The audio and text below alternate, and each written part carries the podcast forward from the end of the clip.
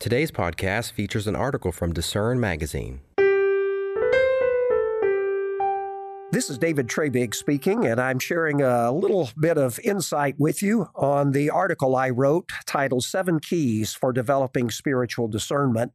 And I'll talk about part one of the article. I actually got the idea for this uh, article as I was preparing uh, a Bible study or Christian living class for a teen camp. The subject had to do with discernment and being able to train one's heart. And it really struck me how our hearts have to be trained if we're going to be in sync with God, and that just knowing uh, what God says to do is not sufficient. Uh, we can have an intellectual type of knowledge, but that's not sufficient when it comes to really having a relationship with God and being able to sustain that relationship. And so, uh, in my article, I began by telling a story about my father, who many years ago, as he was learning about God's way of life, uh, had a certain amount of confusion regarding the Sabbath. He read literature about the Sabbath that made sense, that it was on Saturday instead of Sunday. And then he talked to his Protestant pastor, and the Protestant pastor had a logical explanation, at least it seemed logical to him at the time, as to why that church met on Sunday. And so my father needed to know how to discern between that information that he had been given. So uh, he had to learn some of these keys. And as he learned various things and grew in understanding, he was able to sort through the confusion. And of course, that's the challenge that we all uh, continue to face all through our lives, no matter our age. The first key that I uh, addressed in this uh, part one of the article was to recognize that there are spiritual absolutes. I was really struck as I uh, was studying and reflecting this particular subject how it is that in almost every walk of life, uh, such as in math, science, construction, building a house. Everyone wants everything according to standards, according to codes, and that things always have to be a particular way. And yet, when it comes to choices in life, many people don't want there to be any absolutes. They resent any absolutes. The truth of the matter is that there are absolutes, and God does have expectations of us as human beings. And God tells us what is right and what is wrong, and that's His prerogative as God. So you have to start with that key principle to realize that God has authority in our lives. And it helps when we understand that God's laws are always good and beneficial. They're not like many people think that they're to restrict or prohibit us from enjoying life. In fact, they're for our good and they lead to good. And so uh, that is an important point. A number of people misunderstand Matthew chapter 7, where Christ said, Judge not that you be not judged. And if people will continue reading in that passage, they will realize that Christ also went on to say to first get the splinter or mote or beam out of your own eye so you'll be able to help your brother. Uh, if you weren't to judge at all, you couldn't help your brother because even after you got the beam out of your eye, you, you couldn't see or even admit or say that uh, there was a problem your brother was having. On another occasion, it is easier perhaps for us to understand in John chapter 7, where Jesus said, Judge with righteous judgment.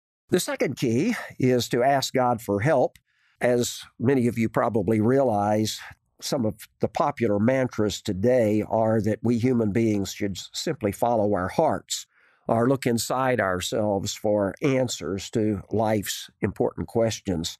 Well, that just does not match up with what the, the Bible teaches. Uh, Solomon understood that uh, very early on in his reign. He admitted to God that he needed an understanding heart. He didn't know how to go in or to go out. God respected his prayer that he made, and God gave him wisdom. We can do the same thing. We can ask God for help. Other authors, writers in the Bible reflected that same concept. Uh, Jeremiah, for example, told God that he knew that the way of man was not in himself and that man wasn't able to direct his own steps, that he needed guidance uh, that the heart is deceitful, and because the heart is deceitful, it has to be trained. And so we need to pray and ask God for help in learning to discern what God wants us to do. The third principle is really pretty simple it's to hate what God hates and love what God loves. The basis for this was understanding that God has called us to become like Him. God created us from the very beginning in His image, and through life and experience and learning about God and responding to God, we are actually to become more and more like God. Paul called this being conformed to the image of his Son, and that the end result would be that our bodies are conformed to Christ's glorious body and God the Father's glorious body. So that's why Paul told the Corinthians to imitate him as he imitated Christ. And so when we apply this in our lives, we can do it by simply starting with learning to hate what God hates and love what God loves. In terms of what God hates, uh, we also need to understand that God does love people, but He hates sin because of what it does to human beings and the toll that it takes upon us the Bible does give us a number of things and, and actually uses this word hates. And there's also a word uh, called an abomination that uh, is especially obnoxious and bad to God. But here are a few of the things uh, I found just to sample some of the list of things that God hates. Uh, they include false worship, divorce, humans eating unclean meats, cross dressing, businessmen cheating other people, lying, and in general, the way of the wicked.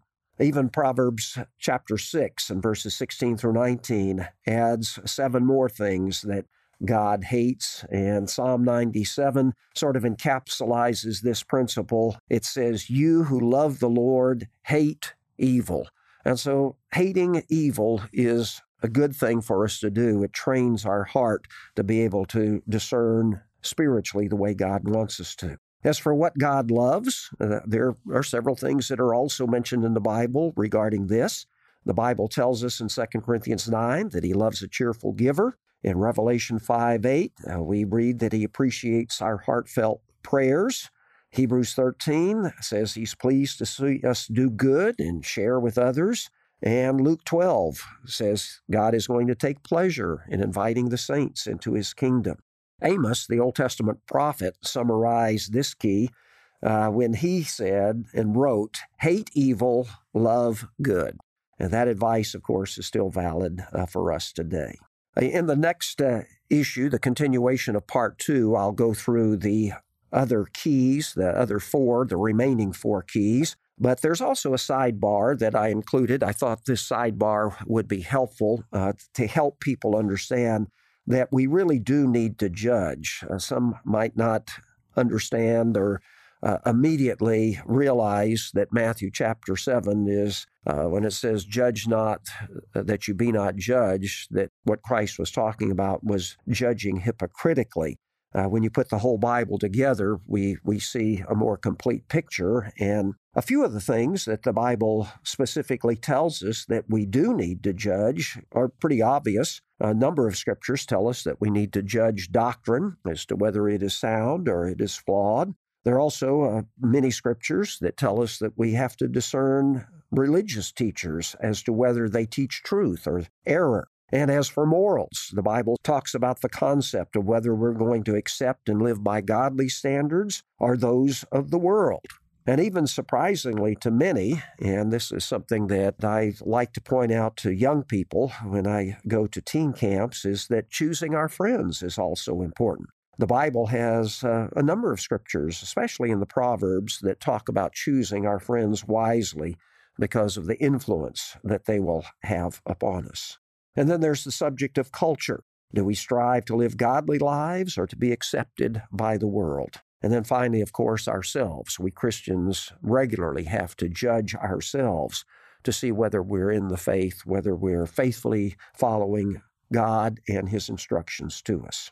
I sort of conclude that sidebar by noting that it's not our job to judge people in the sense of condemning them. Uh, that responsibility for that kind of judgment is given to Jesus Christ, and we know that Christ's judgments are completely fair and they're merciful. They're tempered. Christ has the perfect balance in being able to do that. But the point is that God does expect us to discern what is godly and what is ungodly so we can live in obedience to his good and beneficial laws. Thanks for listening. For more information from today's featured article, visit lifehopeandtruth.com.